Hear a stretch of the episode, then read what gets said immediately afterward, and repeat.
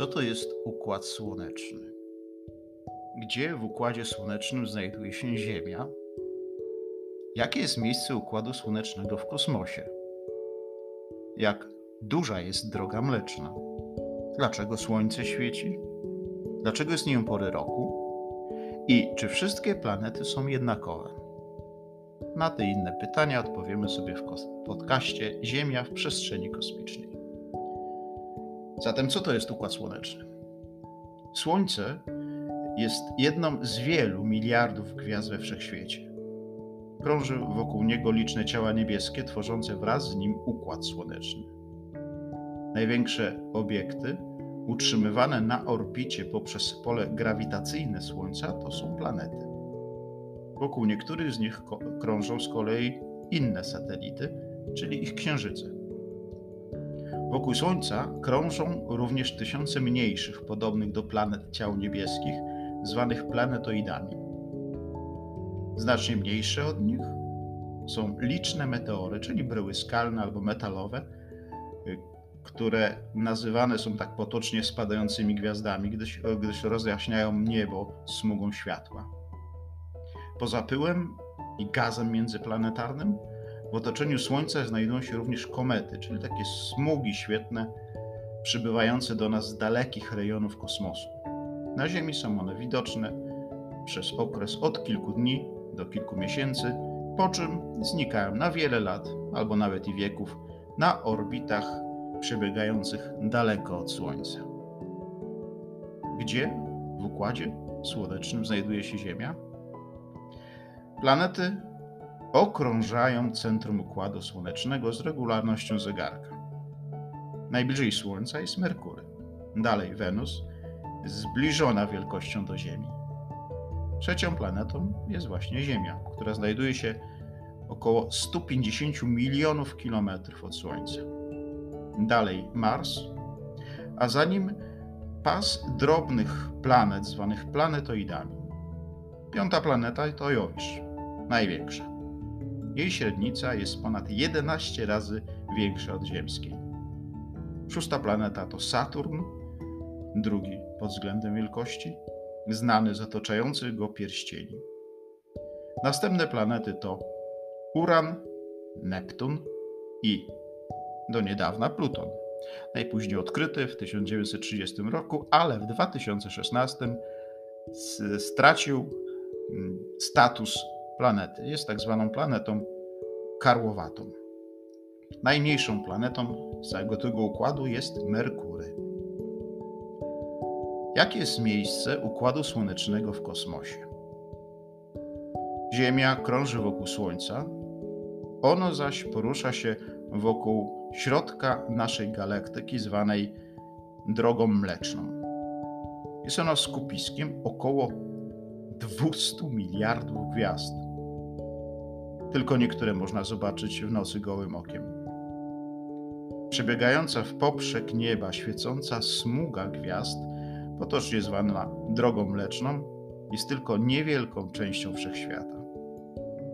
Gdybyśmy mogli zobaczyć całą drogę mleczną, przypominałaby ona gigantyczny dysk.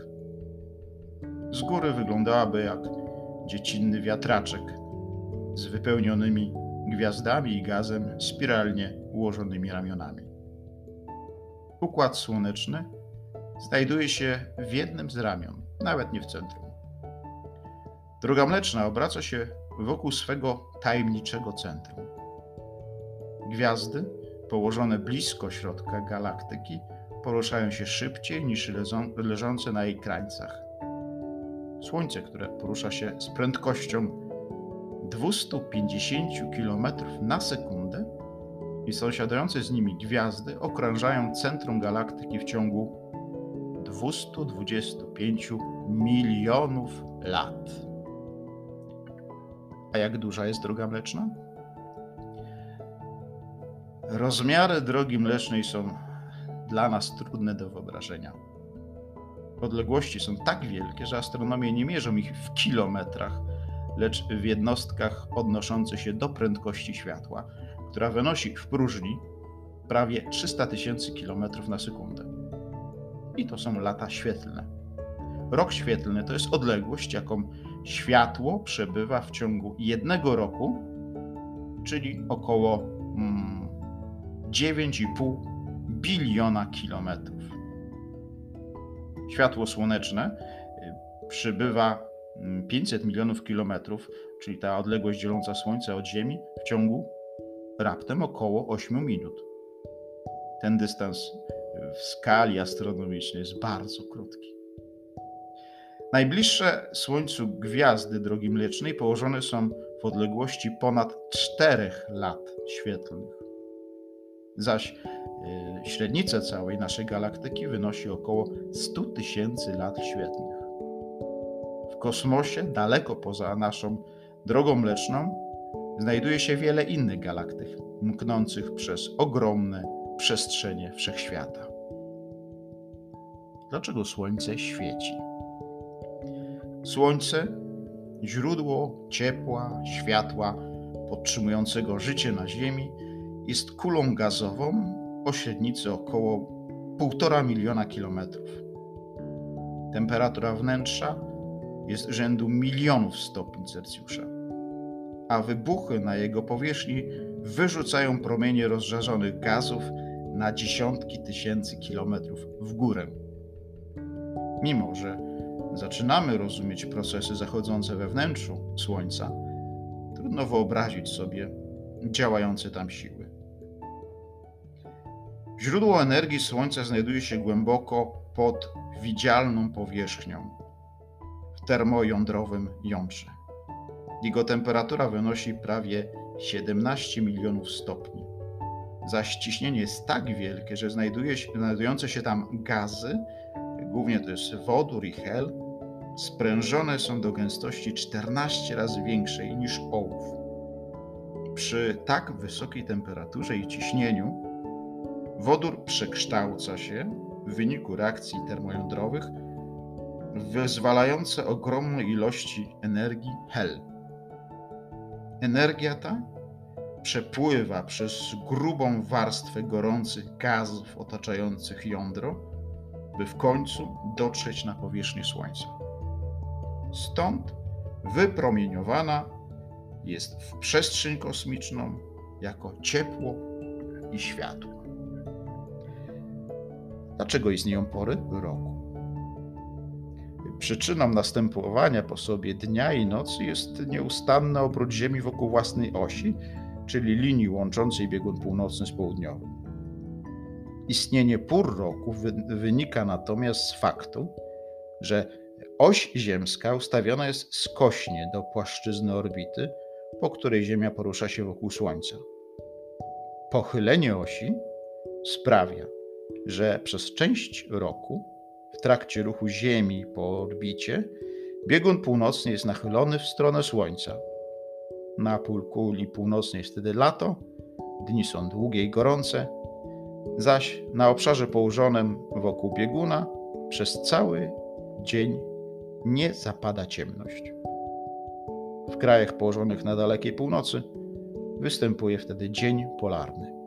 Zimą, gdy Ziemia znajduje się na przeciwległym krańcu swojej orbity, biegun północny jest odchylony od Słońca, a półkula północna ulega ochłodzeniu.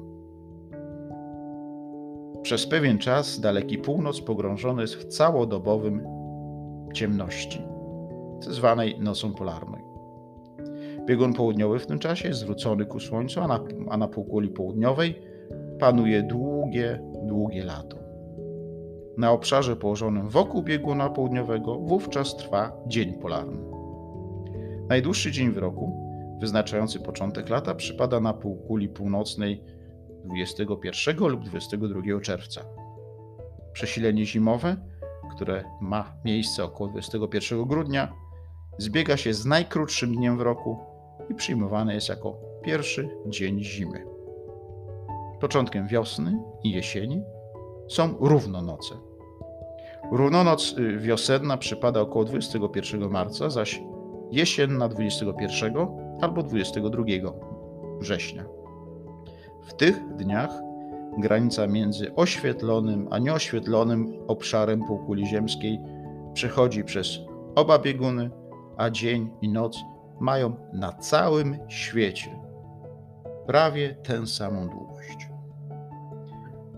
Czy wszystkie planety są jednakowe? Leżące najbliżej Słońca cztery planety Układu Słonecznego, czyli Merkury, Wenus, Ziemia i Mars, wykazują spore podobieństwo. Wszystkie mają podobne rozmiary i prawdopodobnie posiadają płynne jądro podobne do ziemskiego. Różnią je natomiast warunki termiczne panujące na ich powierzchni. Cztery największe planety, czyli Jowisz, Saturn, Uran i Neptun, także mają wspólne cechy, ale trochę inne. Składają się w większości z wodoru, helu i innych gazów i oznaczają się znacznie mniejszą gęstością niż cztery wymienione wcześniej planety. I tak, gdybyśmy umieścili Saturna na jakimś olbrzymim morzu, to on unosiłby się na powierzchni. Dziękuję serdecznie za uwagę i zapraszam do słuchania następnych odcinków lekcji przyrody.